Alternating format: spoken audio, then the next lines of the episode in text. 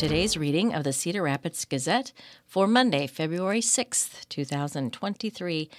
I'm your reader, Teresa Whitaker, and here's our first story How Erskine Elementary Improved by Two Ratings. Teachers encourage students to set their own learning goal. This is by Grace King.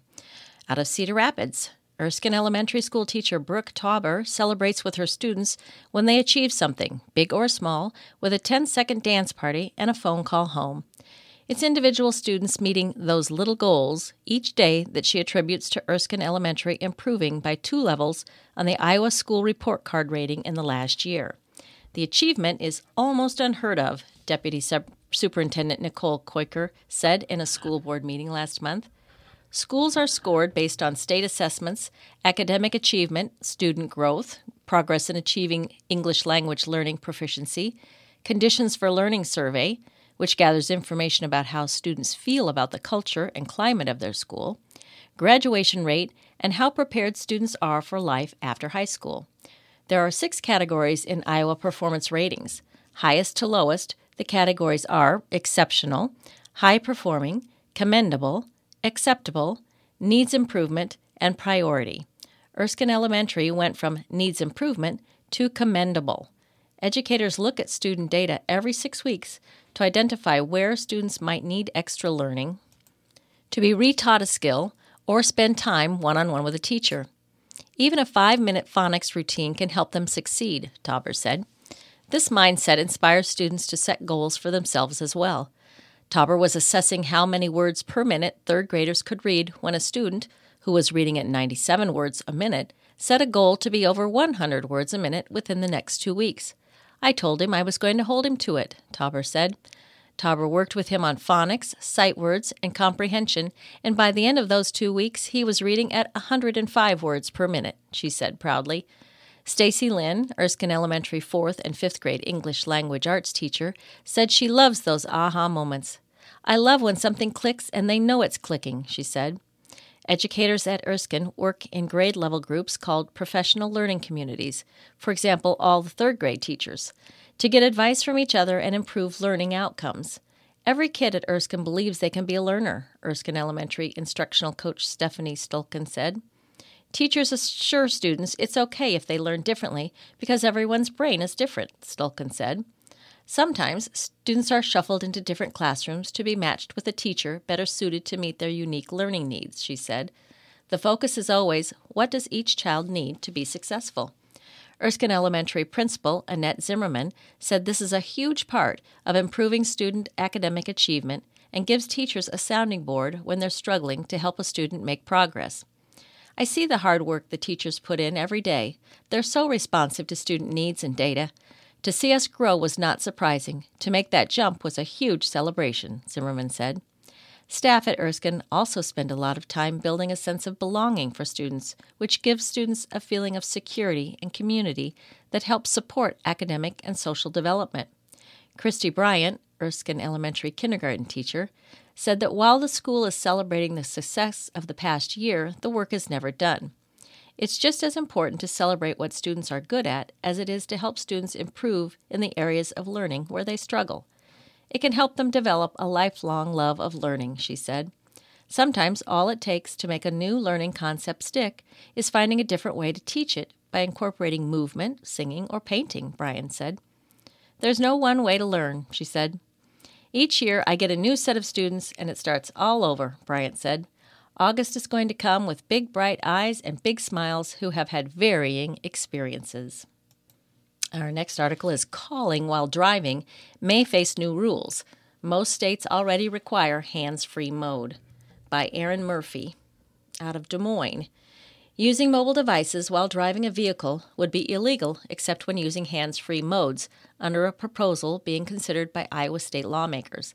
The concept is nothing new. Similar legislation has floated around the Capitol ever since the state, in 2017, enacted a ban on texting while driving. But some lawmakers think momentum is building around the proposal, and with a large number of new legislators, this may be the year the ban on mobile device operation passes both chambers of the Iowa legislature and makes it to Governor Kim Reynolds' desk for her consideration. It's time to get it done, Iowa Senator Zach Wahls, a Democrat from Coralville and leader of the Iowa Senate Democrats, said Friday while recording Iowa Press on Iowa PBS. I sure hope so. It's something that certainly it's long overdue. From 2015 to 2021 in Iowa, the average number of an, average annual number of crashes that involved distracted driving increased 64.9% over the previous 14 years, according to state transportation data. Over the same period, the number of distracted driving related crashes involving fatalities and total deaths from crashes both spiked by 237% in Iowa. In 2022, a total of 338 people died on Iowa roads, according to the Iowa Department of Transportation. Already this year, 25 have been killed. State law enforcement officials say the current ban on texting while driving is nearly impossible to enforce because it is difficult to prove a driver was texting, which is illegal, and not making a call, which remains legal. Proposed legislation that is advancing in the Iowa Senate would allow for mobile device use while driving only in hands free mode. Any handheld use of a device while driving would be prohibited. The bill, Senate File 60, is supported by five organizations that represent state law enforcement officials, plus the state public safety and transportation departments, according to state lobbying records. The proposal also is backed by groups representing insurance companies, car dealers, lawyers, senior citizens, brain injury prevention advocates, and local governments. No groups are registered in opposition to the proposal. Senator Mark Lofgren, a Republican from Muscatine, who has been managing the proposed legislation in the Senate, said that as an avid runner, he has witnessed an increase in drivers who operate mobile devices while driving. It seems like 20 years ago, as a runner, you didn't see many drivers distracted, Lofgren said. It seems like it's gotten worse, and it's gotten worse, and it's gotten worse. Lofgren said he also hopes the proposal passes the Iowa legislature this year. 30 states prohibit the handheld use of mobile devices while driving, according to the National Governors Highway Safety Association. Representative Pat Grassley, the Republican Speaker of the House from New Hartford, said he's not sure how many House Republicans support the proposal, given 24 of them are in their first year in the legislature. Senator Jack Whitver, the Republican Senate Majority Leader from Grimes, said something similar. There are nine new Senate Republicans this year. He said now that the bill managed by Lofgren has passed out of the Senate's Transportation Committee, the full roster of Senate Republicans will start discussing it. Our next headline is C60 in court to face lawsuit over cleanup by Aaron Jordan. State and local regulators will be joined by C60 representatives for a hearing today in Iowa County over whether a judge should force the company to comply with an emergency order to clean up the site of a December 8th explosion and fire. The Iowa Attorney General's office wants an Iowa County District Court to grant a temporary injunction requiring C60 and owner Howard Brand III to clean up soil and water contaminated by oil and other chemicals. Give the Iowa Department of Natural Resources a list of all chemicals used or stored at the Marengo plant where C60 had been attempting to dissolve shingles. Allow Iowa DNR officials access to the property. That first demand, and specifically a 45 day deadline for cleaning up the site, likely will be disputed during the hearing scheduled for an hour today, said Jerry Anderson, Dean of the Drake University Law School and an expert in environmental and property law. Is the DNR asking them to do too much too soon? Anderson said. That will be the main point of contention. The Attorney General's office filed a lawsuit January 11th against C60 and Brand after the Iowa DNR said the company was late filing a plan for how to clean up the site, and the plan timeline also didn't meet the 45 day deadline set out in December 15th emergency order. While most of the polluted water is corralled in a retention basin for now during the winter, Marengo this spring will need to release water into the Iowa River which supplies drinking water to downstream communities, including Iowa City. If a judge approves the injunction, the court could force Brand, or C60, to adhere to the emergency order or face fines or criminal charges, Anderson said. An injunction would allow the Iowa DNR to involve law enforcement to gain access to the Marengo site. The court can send out the sheriff to make sure DNR agents can do the inspections they need to do, Anderson said.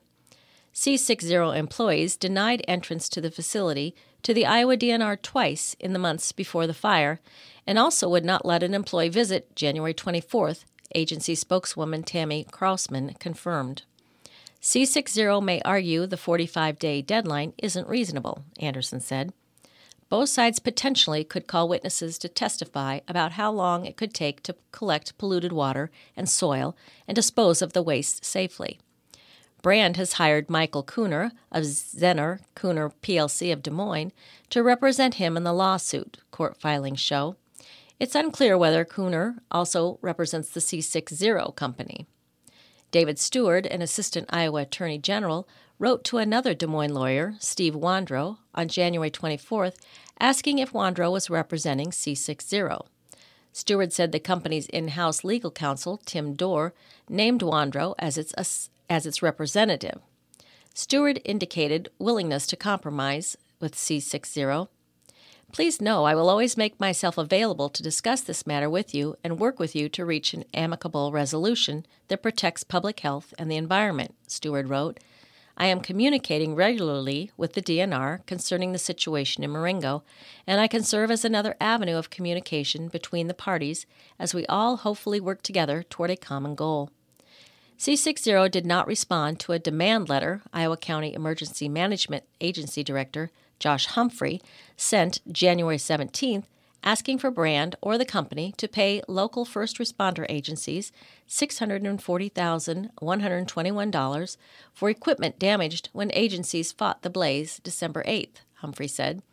Due to the nature of the chemicals involved, a variety of emergency response equipment and personal protective equipment has been deemed unfit to use, Humphrey wrote January 17th. All such equipment must now be replaced. Humphrey asked Brand to pay the bill by February 1st, but that didn't happen. The demand letter warned civil action could follow, and Iowa County is considering whether to proceed with a lawsuit or other action, Humphrey said. The U.S. Environmental Protection Agency is reviewing C60's response to a December 20 request for information about the company, its processes, chemicals used, inspection reports, and training documents. The company is claiming some of the information in the response contains confidential business information, EPA Region 7 spokesman Kellen Ashford said in an email last week. Our next story is entitled Could Tiger King Happen in Iowa? Not now. New federal law goes beyond 2007 Iowa law on big cats by Bailey Ciccone in October 2007, Chickasaw County Sheriff's deputies were called to the New Hampton home of Joseph and Don Schmidt after a pet tiger escaped its cage. When they arrived, the one year old tiger was attacking the family's border collie. Earlier that year, the Iowa legislature passed a law limiting the private ownership of dangerous wild animals. Current owners, like the Schmidts, were allowed to keep their animals but needed to register with the state and maintain liability insurance. At the time of the incident, the Schmidts also owned cougars and a bear. The New Hampton incident ended without human injury. A Chickasaw County Sheriff's deputy shot the pet tiger from his car. The mauled dog survived. Despite state legislation, this was not the last time Iowans experienced a tiger attack. The New Hampton episode is one of 432 big cat incidents in the nation since 1980, according to data from the Humane Society of the United States. At least 22 of those incidents resulted in the death of a human. The most recent, December 30, 2018, in Burlington, North Carolina. Since 2020, there have been 18 big cat incidents in the nation, with eight of those involving injury to a human. In December, President Joe Biden signed a law that would change the future of big cat ownership and exhibition. The Big Cat Public Safety Act limits private ownership and breeding of lions, tigers, leopards, jaguars, cougars, and any hybrid of these species. Current owners are required to register their animals with the U.S. U.S. Fish and Wildlife Service within 180 days of December 20, 2022, in June. Registration would tell law enforcement officers and first responders if they are entering the home of a big cat. The law also restricts animal exhibitions if the cat is not behind a permanent barrier, like an enclosure, the public must be at least 15 feet away. Those who violate the act are subject to a fine of up to $20,000 and up to five years in prison. The new federal law expands on Iowa's 2007 law by limiting breeding to accredited facilities and outlawing public contact with big cats through cub petting operations. Though animal welfare activists are celebrating passage of the act, animal exhibitors are concerned about limiting breeding of endangered species and potential future laws about wild animal ownership and exhibition. Linn County Sheriff's Sergeant Sean Ireland said Iowa law enforcement relies on welfare training from the Iowa Rescue League and the Humane Society of the United States. The trainings focus on common animal cases like neglect, abuse, and hoarding. Ireland said he could see these cases occurring with exotic animals. I would be concerned with people taking in animals that, as they grow up or get bigger, are not able to manage them as they were when they were smaller animals, he said. Ireland said Linn County, though, has not had incidents with big cats. Cricket Hollow Zoo owner mauled in 2011. Until a 2018 animal neglect lawsuit shuttered Cricket Hollow Zoo, Iowans could visit exotic animals in Manchester. The small roadside zoo was home to hundreds of animals, including a tiger, which mauled Cricket Hollow Zoo owner Tom Sellner in 2011.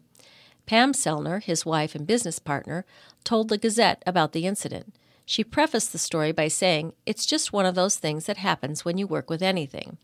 Tom had been feeding the cats and was going to clean their enclosure. When he put the door back so the cats could enter the cage, he had his back turned and he was opening a different door so that he could go in and clean the enclosure, she said. Tom had failed to shut an outside door and a tiger came around and attacked him while his back was turned. The number one thing that you have to remember when you're working with big cats is never ever turn your back on any size of cat because they will jump on you, she said. Cricket Hollow Zoo has since been shuttered for animal neglect offenses. In 2019, animal welfare advocates rescued more than 400 animals from the roadside zoo, although many were missing. Raising bobcats at home. It is not heard of for big cats to live in the homes of Iowans. Long before Iowa's 2007 law, the Sellners raised bobcats in their home alongside domestic cats. Pam Sellner said the felines didn't know the difference. They slept on the bed, they watched TV. We didn't have a Christmas tree because the bobcat would probably shred it, she said. We have pictures of my son when he was little sitting in front of a bare tree with his presents because we had a bobcat. Cub petting in the spotlight. The act will eradicate the cub petting industry, which supporters of the law consider to be predatory and harmful to the public and big cats. Throughout the years, cub petting has been used to describe animal ex- exhibitors that allow the public to interact with big cat cubs through photo opportunities and pay to play experiences. The cub petting industry was put into the national spotlight by the Netflix documentary series Tiger King. The series highlighted the feud between pseudo sanctuaries, safari experiences, and roadside zoos and animal welfare activists. Overnight, cub petting operators Joe Exotic and Doc Antle and Big Cat Sanctuary owner Carole Baskin became household names. Cub petting industry's most famous rival. Baskin is the founder of Big Cat Rescue in Tampa, Florida, though she never planned to own a rescue. Baskin said her goal is to fix the big cat issue, even if it means hosting cats for the rest of their lives. It is home to 42 cats, including tigers and servals. Big cats cannot be domesticated, and those bred in captivity cannot be released to the wild. When cubs outgrow their homes, private owners surrender their pets to sanctuaries like Baskin's. And it's not cheap to own a big cat. Baskin told the Gazette annual vet care food Baskin told the Gazette animal vet care and food costs can be $7,500 to $10,000 per cat, depending on its size. The dark side of the cub petting industry. Legally, cubs can only be used for human interactions, including petting, until they are about 12 weeks old. Baskin said older cubs can take the finger off a child. Because of this, cubs are continuously bred to keep up with demand. Activists like Baskin are concerned that cubs are killed when they grow too old to use for photo opportunities. Cricket Hollow Zoo offered cub time a few times during its operation. Sellner said the public and cats enjoyed the very positive educational experience. We knew eventually that opportunity would probably disappear, and now it has, Sellner said. There's people who actually cried. They were so happy to be part of that for the brief time they did. Sellner doesn't believe cub petting is inhuman. Rather, she sees removing cub petting as a financial danger to roadside zoos. Roadside zoos are typically not accredited by the Association of Zoos and Aquariums. Associate, excuse me, association zoos support conservation efforts and receive an elevated status in laws like the Big Cat Safety Act. Cub Time provides that income so that cats can have an enclosure that's going to be good for him for the next 18 years, Sellner said. And it's sad that things have to be taken away from people and they'll never get the chance to be up close and personal with a cub. Additionally, Sellner is concerned that the federal regulation of big cat owners also will make it easier to regulate owners of small cats like servals, bobcats, and lynxes. It's not going to be very hard to take that right away from people, she said. What do animal exhibitors say? Floridian Heidi Herriott is a third generation animal trainer and the host of Animal Tales podcast. She said her family's work gets lumped into circus, seen by animal activists as negative. Legally, an exhibited animal includes those at circuses, zoos, fairs, and other special events. Herriott feels that animal trainers are vilified and therefore denied a voice in discussions on animal welfare. Imagine if we didn't vilify circus animal trainers who have cats and elephants, and we didn't put our happy face all over these sanctuaries where they show these utopian conditions, she said. Let's have real conversations about what's really right for the animals and bring in true science, data, expertise, and generational expertise. When you put those together, that's the program. That's the way we move forward. Herriott believes human intervention is the key to avoiding extinctions. According to the World Wildlife Organization, the following big cat species are endangered Amur leopard, Sunda tiger and tiger. The Act limits breeding to only associations of zoos and aquariums facilities. Herriott believes sanctuaries should breed endangered species and worries the Act's limitations will accelerate extinction.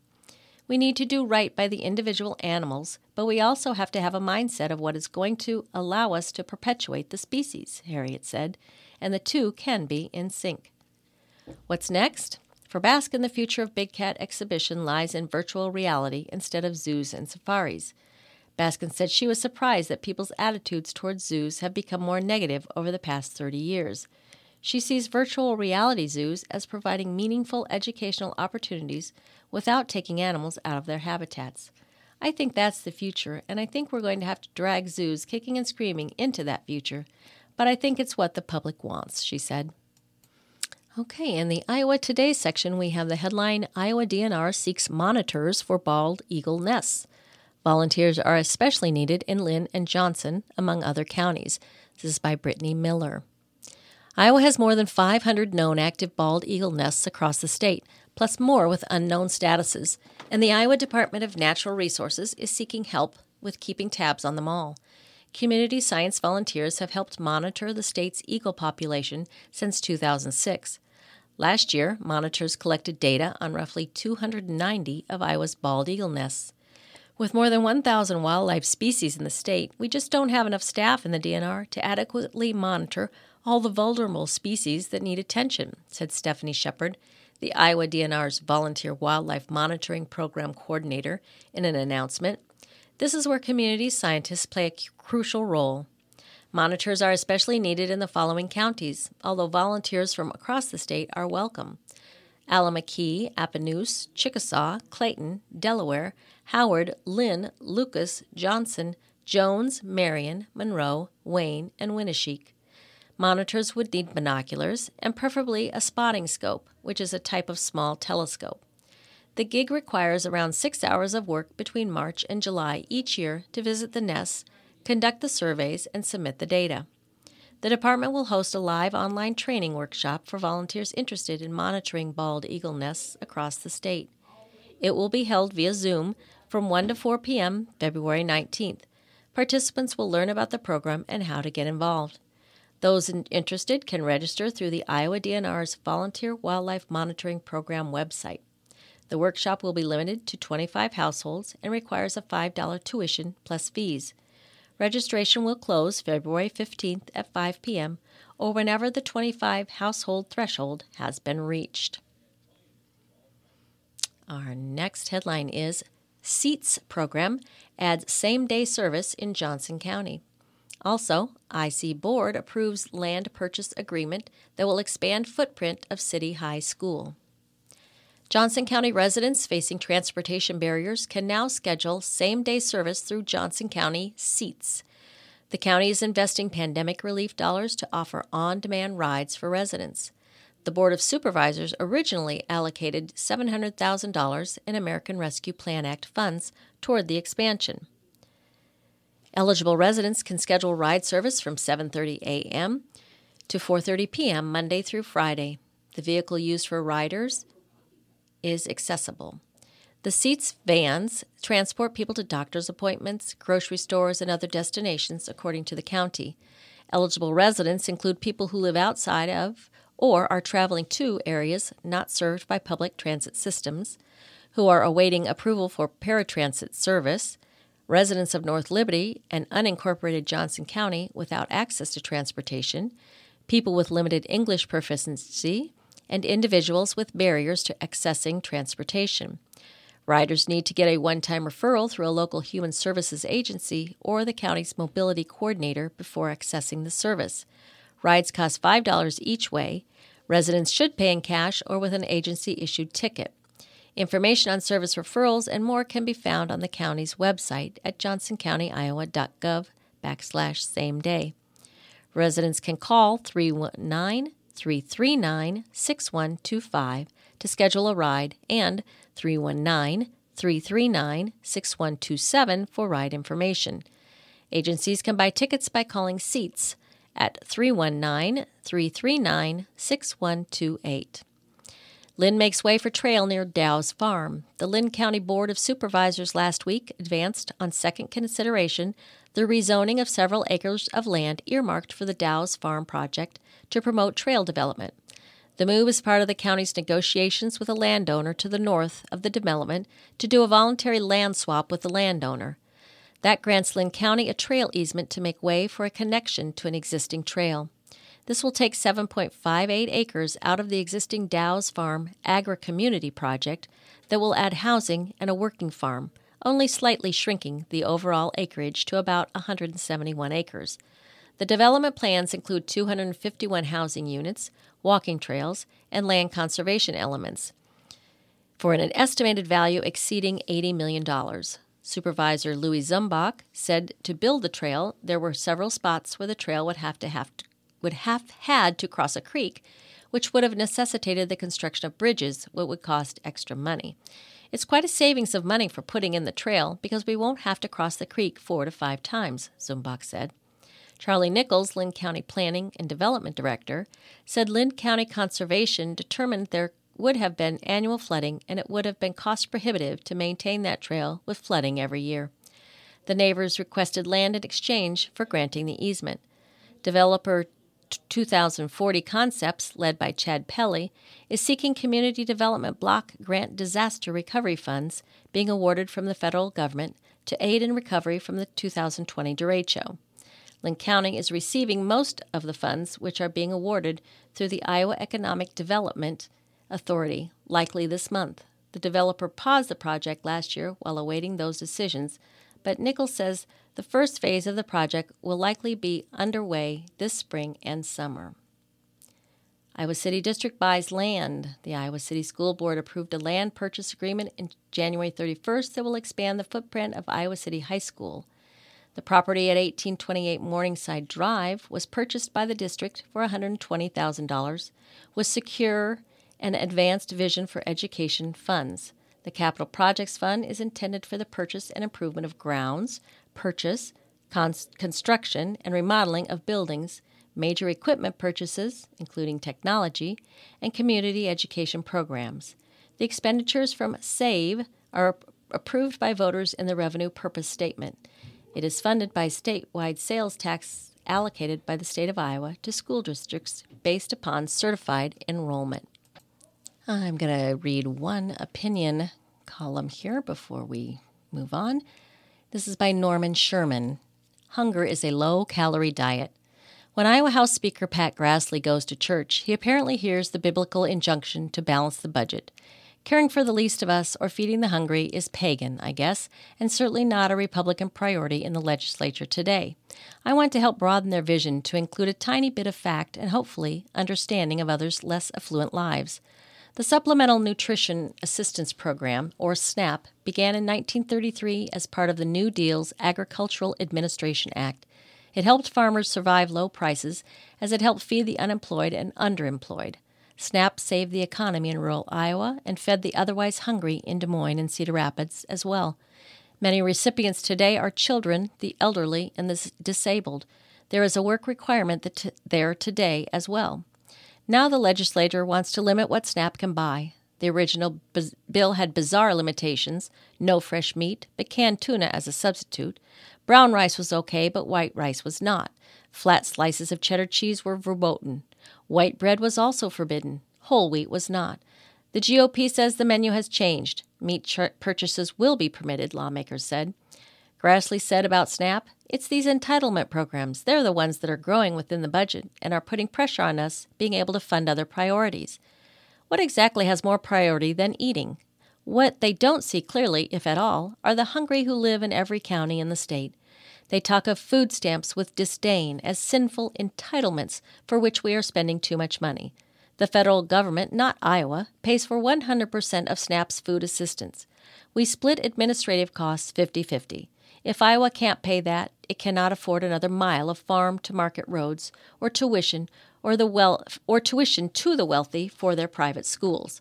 No county in Iowa is without men, women, and children on food stamps. In Linn County, there are about 25,000 people who depend on SNAP for enough food. They spend over $3 million a year buying groceries here, eating what our farmers grow, and keeping people working in grocery stores, warehouses, and trucks hauling it all. Statewide, we have about 300,000 people covered each year. If hypocrisy had calories, each conservative member of our legislature would weigh about 367 pounds. What is especially fascinating to me is that the people who will tell you what you can and cannot eat and what you live on also believe regulating guns that kill is invasive control. People die and they do nothing. People live, but only with guidance from the all knowing Betty Crockers in the legislature. I think they need all the help they can get. I wish I could reassure, I'm sorry, I wish I could resurrect Marie Antoinette. I would hope the Republicans would invite the beheaded queen into their caucus. When she said, let them eat cake, they would respond, not on food stamps. Hunger should not be treated as a budget, bookkeeping problem. If Grassley doesn't understand that, he ought to resign. That was by Norman Sherman of Coralville, who has worked extensively in politics, including as Vice President hum- Hubert Humphrey's press secretary, and wrote a memoir from nowhere to somewhere. You are listening to the Cedar Rapids Gazette on IRIS, the Iowa Reading Radio Information Service for the Blind. All material heard on IRIS is intended solely for the use of the blind and print disabled. I'm your reader, Teresa Whitaker. If you have any comments on this or any other IRIS program, give us a call at 515 243 6833. And now we'll turn to today's obituaries. Mary Margaret Ernst, 78 of Cedar Rapids, passed away Friday, February 3rd, at her home surrounded by her loving family. Visitation will be from 4 to 7 p.m. Tuesday, February 7th, at the Cedar Memorial Chapel Stateroom. A memorial mass will be held at 10 a.m. Wednesday, February 8th, at St. Patrick Catholic Church, with the Reverend Dennis Miller officiating. Friends may visit with the family after 9:30 a.m. Wednesday at the church. Interment will follow at St. John's Cemetery. Mary was born April 2, 1944, in Estherville, the daughter of James and Armella Sturm O'Brien. After high school, she attended Mount Mercy University. She earned her Bachelor of Arts in Education and began her teaching career. Mary was united in marriage to Gary Ernst on June 11, 1966, in Estherville. Mary had a passion for helping others. Throughout her education career, she taught high school and junior college. She enjoyed boating, attending her son's sporting events as their biggest fan, traveling, and cooking. Mary was well known for her award winning blue ribbon chicken. She was a den mother for the Cub Scouts, homeroom mother throughout her son's elementary school years, as well as PTA president. Mary was a member of St. Patrick Catholic Church, Elmcrest Country Club, and Glen Oaks Country Club. Survivors include her husband of 56 years, Gary, two sons, David of Cedar Rapids and Matthew of Morrisville, North Carolina, granddaughter Zayla, sister Patricia Wilson of Scottsdale, Arizona, her special dog Murphy, and extended loving family members and friends. She was preceded in death by her parents and a sister, Sheila Sundell. The three things that were most important to Mary were her family, her faith, and living life to its fullest. Her dedication to those who cared for will leave an everlasting remembrance of love and warmth. Mary battled her illness with bravery, courage, and strength. Her drive to live was an inspiration for all who knew her. She will be remembered for being a loving wife, mother, sister, Nana, aunt, and friend with a huge heart. In lieu of flowers, memorials may be directed to the Hospice of Mercy and the Family Caregivers Center of Mercy. Please leave a message, tribute, or memory to Mary's family at cedarmemorial.com. Our next is Mavis Hovden, who passed away peacefully on February 2nd at the age of 86. She was born to Blanche and Oliver Thompson in Decorah. Mavis graduated from Calmar High School in 1954. She married Dale Hovden in 1959. They made their home in Cedar Rapids, where they raised their family. While Mavis held many titles throughout her life, she was most proud of the ones that reflected her love of her family. Mavis was an exceptional mother, wife, sister, aunt, and grandmother to those lucky enough to call her theirs.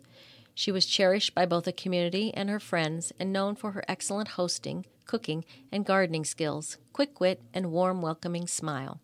Mavis is survived by her lo- lo- loving husband of 63 years, Dale Hovden, her sister Janelle Balick, her children Lisa Klein, spouse John, and David Hovden, spouse April, her grandchildren Devin, Ellie, Anna, Anthony, and Will, and great granddaughter Eliana. A visitation will be held at 10 a.m. Friday, February 10th at Our Savior's Lutheran Church in Cedar Rapids, followed by a funeral service at 11 a.m. Nancy Grace Jones, Witters, 67, of Cedar Rapids, passed away peacefully with her children by her side on San- Saturday, January 28th, at Old Dorth Hospice. She was preceded in death by her parents, Robert and Mildred Witters, her brother, David Witters, and her sister, Jeannie Stickty Witters. Nancy is survived by her children, Christopher Potter and Casey Mulligan Potter, her grandchildren, Caden and Kyrie Potter, Nicholas Potter, Kalia Vestal, and Max Mulligan, her siblings Carol and Marty Witters, and five nieces and nephews. Nancy could brighten anyone's day with her clever wit and sense of humor. She held her friends and neighbors at Commonwealth Apartments in high regard. She had a passion for plants and her kitties and the natural world. She enjoyed reading, cross stitching, painting blown out eggs, and had many other hobbies. She loved her family and friends deeply and will be greatly missed. In lieu of flowers, donations can be made to Cedar Valley Humane Society. Online condolences can be left at celebratelife.iowa.com. Florraine Rennie Lloyd, Iowa City, 88, died Sunday, February 5th at the Hills Atrium Village. Services are pending at this time through Gay and Ciha Funeral and Cremation Service. Matthew J. Cashmitter, West Des Moines, passed away peace excuse me, was 81. He passed away peacefully following a short illness on February 2nd. He was born May 8, 1941, to Henry and Catherine Kolash Cashmitter in Sheldon, Iowa. He graduated from Sheldon High School in 1959 and received his BS and MS degrees from the University of Iowa. Matt devoted his life to family, friends, and education. He loved to play pickleball, hike, and bike rides. He was a devoted teacher for 35 plus years. Services will be held at Lutheran Church of Hope, 925 Jordan Creek Parkway in West Des Moines, Iowa, on Thursday, February 9th at 11 a.m., with visitation one hour prior. Full obituary is at hamiltonsfuneralhome.com. Paula Joyce Pasenka, 96, of Belle Plaine, passed away February 3rd at her home. She was born August 7, 1926, to Lester Babe and Gladys Freeman Anderson. She graduated from Belle Plaine High School, class of 1944. Following school, Paula worked at a Belle Plaine grocery store. On November 30th, 1947, Paula married Franklin Martin Pasenka. Together, they farmed and raised livestock north of Belle Plaine for 56 years until retirement. She was an excellent cook and made sure no one working the farm went hungry. As her children grew, Paula also worked in the cafeteria at the livestock sale barn and a microwave shop in Belle Plaine.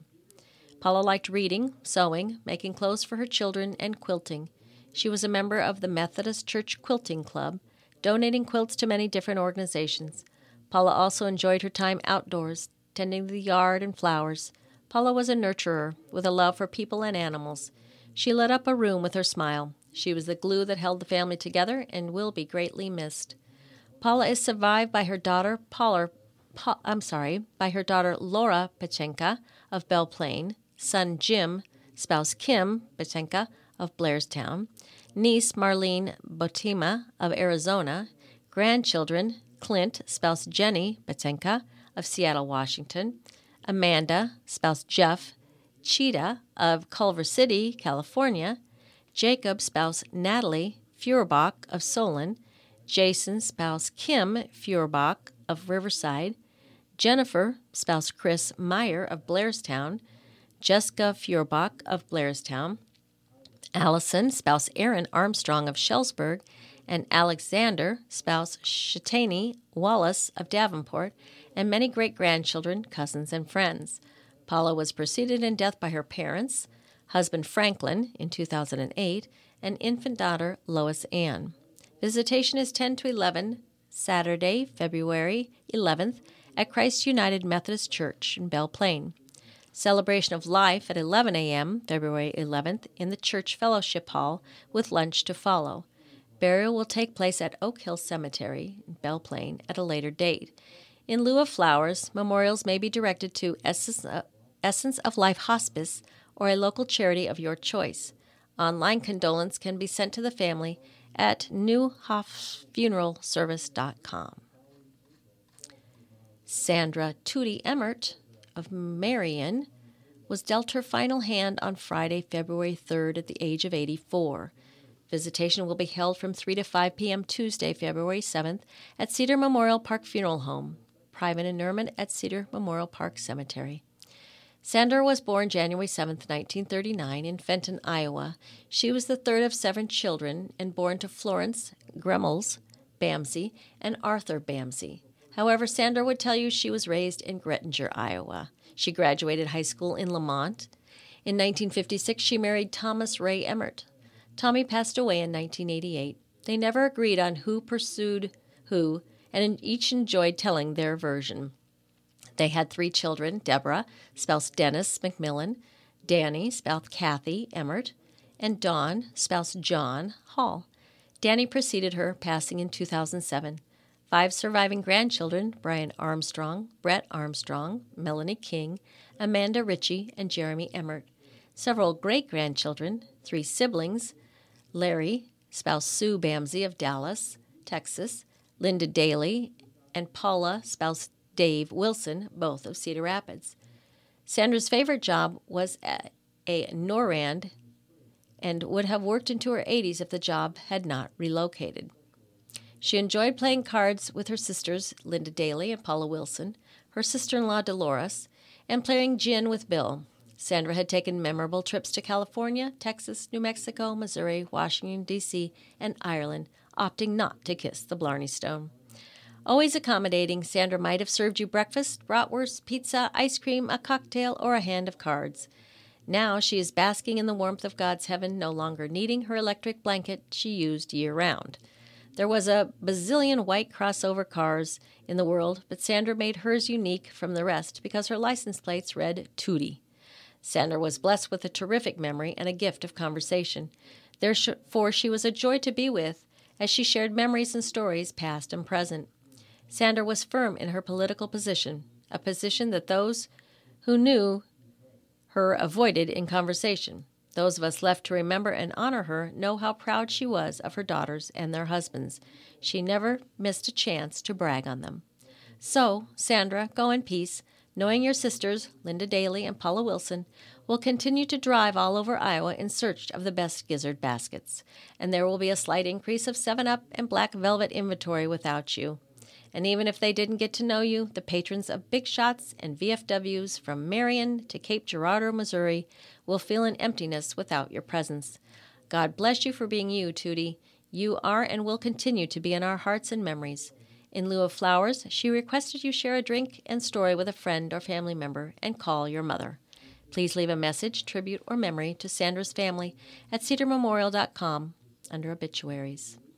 Lori S. Brooks 72, of Coralville, died Tuesday, January 24th, at the Naples Community Hospital in Naples, Florida.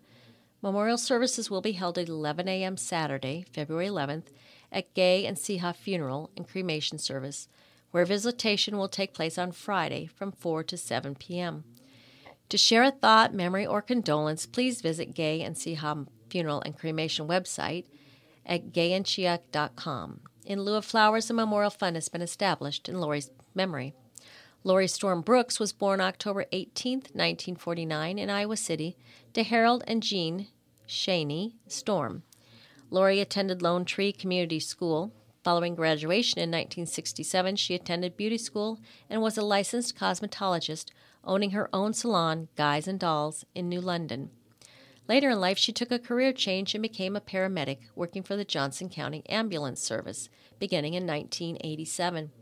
Through this career, she met the love of her life, Harry Brooks. They married on October 11, 2003. She retired November 11, 2011. She was a dedicated EMS instructor and continued teaching CPR and first aid after her retirement. Lori was a gifted musician, and music was a big part of her life, including teaching piano lessons as a teenager. Lori's generous spirit led her to share her life not only with her daughters, but also with their friends and others that needed a strong female advocate. There was always a place at her table for anyone. She was a lover of all animals, but especially her dogs, Kiki and Caddy, and her special friend, Martini. Lori was a lifelong Hawkeyes fan and enjoyed gathering with friends to watch the games. She traveled to Germany several times and enjoyed visiting her friend Katja and her family. She was excited to research her heritage while there. For several years, Lori and Harry spent their winters in Florida and made many friends. She loved entertaining, but in her later years, just visiting with her friends was a treat. As she became ill, her friends would come and often brought food to the home. These were such meaningful friendships when she was unable to be as active as she would have liked. Lori is survived by her husband, Harry Brooks, her daughters, Nikki Butler, spouse John, Jessica Mead, spouse Brandon, Tanya Smith, spouse Jerry, and Amber Matthias, spouse Josh. She leaves behind grandchildren Tegan, Jack, and Griffin Butler, Cash and Shane Jensen, Michaela Gavin, spouse Sammy, Tavian, spouse Gianna, and Talia, spouse Brady Smith. She had great grandchildren Cassius, Ava, Kaya, and Tavian Jr. She is also survived by her sister Lana, spouse Dale Schaefer, and their children Dan, spouse Candy Schaefer, Mindy, spouse Kenny Rodriguez, and Matt, spouse Jen Schaefer, and many great nieces and great nephews. She was preceded in death by her parents and mother in law, Rita Brooks. Carol A. Walsh, 83, of Fillmore, passed away from multiple myeloma at home in Coralville with her family by her side on Tuesday, January 31st. Visitation will be from 3 to 7 p.m. Monday, February 6th at Leonard Funeral Home and Crematory, 2595 Rockdale Road, Dubuque, where a wake service will be at 2:45 p.m. Funeral mass will be at 1:30 p.m. Tuesday, February 7th at Sacred Heart Fillmore with Father Mark Osterhaus officiating. Burial will be in Mount Olivet Cemetery in Dubuque. A live stream of the funeral mass will be on the funeral home Facebook page. For further obituary information, please view it at leonardfuneralhome.com. Carol was born September 30th, 1939, in Dubuque, only child of Lois, excuse me, Louis F. and Stella R. Nachtman Welter. Carol is survived by her husband Patrick, their four children Susan of Iowa City, Steve of Des Moines, Janet of Seattle, Washington, and James of Boston, Massachusetts. Grandchildren Jonathan, spouse Suzanne Pichoff McFall of Des Moines, and Marcus McFall, spouse Mark Michael McDonough, partner of Seattle, Washington, and one great grandchild on the way. She was preceded in death by her parents, in laws John Lewis and Anne E. Nepper Walsh, daughter in law Renee Walsh, and sisters in law Genevieve Nemmers and Jean Bartels. Laverne Messer, 79, of Wayland, died Friday, February 3rd at Parkview Manor in Wellman. Laverne is survived by his wife, Linda, Three children Ronnie Messer of Cedar Rapids, Jody Polkowski of Derby, Kansas, and Mark Messer of Williamsburg. Three grandchildren, a great granddaughter, mother Betty Messer, and three brothers Gene Messer, Gary Messer, all of Wayland, and Dan Messer of Washington. Funeral service will be held at 10:30 a.m. Wednesday, February 8th at the Olson Powell Memorial Chapel. Burial will follow in the Cottonwood Cemetery near Wayland. Visitation will be held from 10 a.m. to 7 p.m. Tuesday, February 7th at the Olson Powell Memorial Chapel in Mount Pleasant. The family will greet friends from 4 to 7 p.m. A Masonic service and Eastern Star service will begin at 7 p.m. Additional uh, notices are out of Cedar Rapids, Leola Thornbloom, 91, died Saturday, February 4th. Murdoch Linwood Funeral Home out of Cedar, ha- Cedar Rapids. Central City, Daniel Walderbach, 68, died Saturday, February 4th. That'll be the Murdoch Funeral Home and Cremation Service in Marion. Harold Dean Hyber, 89, died Friday, February 3rd. Brosh Chapel and the Ava Center out of Solon. In Tipton, Helen Bernice, Uncle Sauer, 94, formerly of Bennett, died Thursday, February 2nd. Fry Funeral Home out of Tipton. In Vinton, Helen Yunt, 86, died Thursday, February 2nd. Van Steen Hoist Tehan Funeral Home in Vinton. West Branch, Francis L. Abel, 93, died February 3rd. Henderson Barker Funeral Home out of West Branch. And Robert Bob Peterson, 71, died Saturday, February 4th, be handled through the Henderson Barker Funeral Home in West Branch.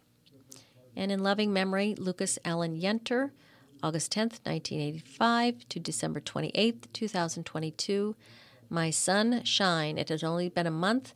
You continue to live on in our hearts and memories as we think of you always. You will never be forgotten. We miss you. Johnetta and Scott Crawford.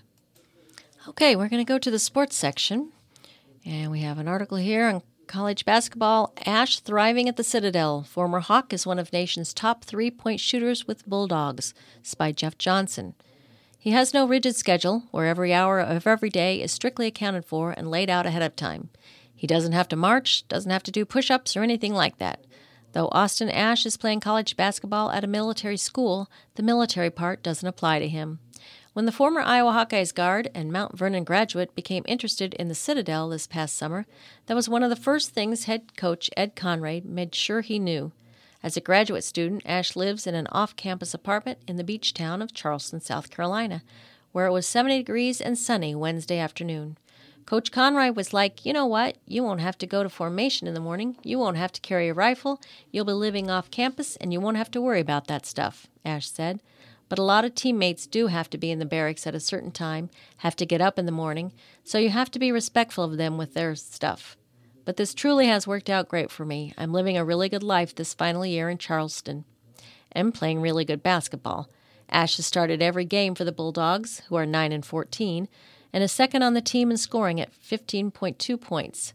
He is one of the top three point shooters in the nation, ranking sixth in trays made per game. He has made seven threes in a game the other night against Chicago State, including going 5 of 15 in the first half. Most of his deep shots are really deep, as a recent chart floating around on Twitter from analytics company named Synergy Sports has him ranked second nationally with an average make distance of 25 feet 11 inches. Since day one, Conroy, Conroy has encouraged Ash to load it up and let it go first and ask questions later.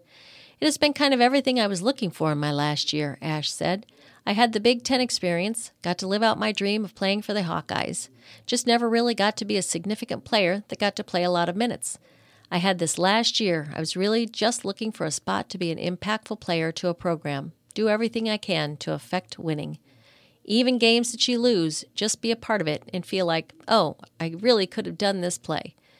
Really, just being one of the guys taking big shots down the stretch. That's really everything I've had here at the Citadel this last year. Ash redshirted as a freshman after walking on at Iowa and played sparingly the next four seasons, though he was given a scholarship last season.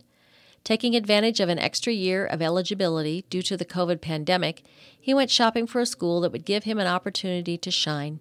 He had a difficult time finding one until attending the summer grad party in Iowa City of Jack Devlin, one of Iowa's team managers. Familial ties brought many members of the Conroy family to the same event, everyone except Ed, who had just taken the head coaching job at the Citadel for the second time in his career. Conroy is a Davenport Assumption grad. Former Iowa player Mike Gatens introduced Ash to Conroy's brother Duffy, an assistant coach at Tulsa. They talked for a while, and Ed Conroy ended up contacting Ash the next day. Funny how that worked out, Ash said. A big issue was Ed Conroy didn't immediately have any scholarships to give. Ash and his mother flew to Charleston to check out campus, and a couple of weeks later, Conroy called and told him a scholarship just became open. This was in June. Had he not gone to the Citadel, Southern Illinois Edwardsville was Ash's other option. Coach Conroy puts a lot of trust in me, and it's been great so far, Ash said. Hopefully, we'll have a special end to our season. Ash said he always believed he had the ability to be a big contributor at a Division I program, that he just needed a chance. He mentioned how he felt he could go ahead to head some days in practice against guys like Joe Wieskamp and Jordan Bohannon, but not feel and not feel he was out of place. He still keeps in regular contact with his former Iowa teammates. He said he, it's almost a daily thing with Connor McCaffery. Those were guys I was competing against and sometimes getting the best of them in practice, he said. So I thought if I was at a smaller school, or if circumstances were different there at Iowa, I would be getting that chance to play. Coach McCaffery mentioned that to me before, but you never really believe it until you do it, which is why this year has meant so much to me. An article on women's college basketball Clark Hawkeyes mow down Lions. Jeff Linder wrote this story, and it's um, out of University Park, Pennsylvania. Trap game? Forget that noise. Instead, the Iowa Hawkeyes brought their A game, and Penn State could do nothing to slow them down. Caitlin Clark assembled her third triple double of the season and the ninth of her career, and sixth ranked Iowa smoked Penn State for the second time this season, 95 51, in a Big Ten women's basketball game Sunday afternoon at Bryce Jordan Center. The Hawkeyes, 19 4 overall, 11 1 in the Big Ten, won their eighth straight game and their biggest game yet at number 4 Indiana on Thursday. That brings us to the end of today's reading of the Cedar Rapids Gazette. I'm your reader, Teresa Whitaker. Thanks for sharing your time with IRIS, the Iowa Radio Reading Information Service for the Blind.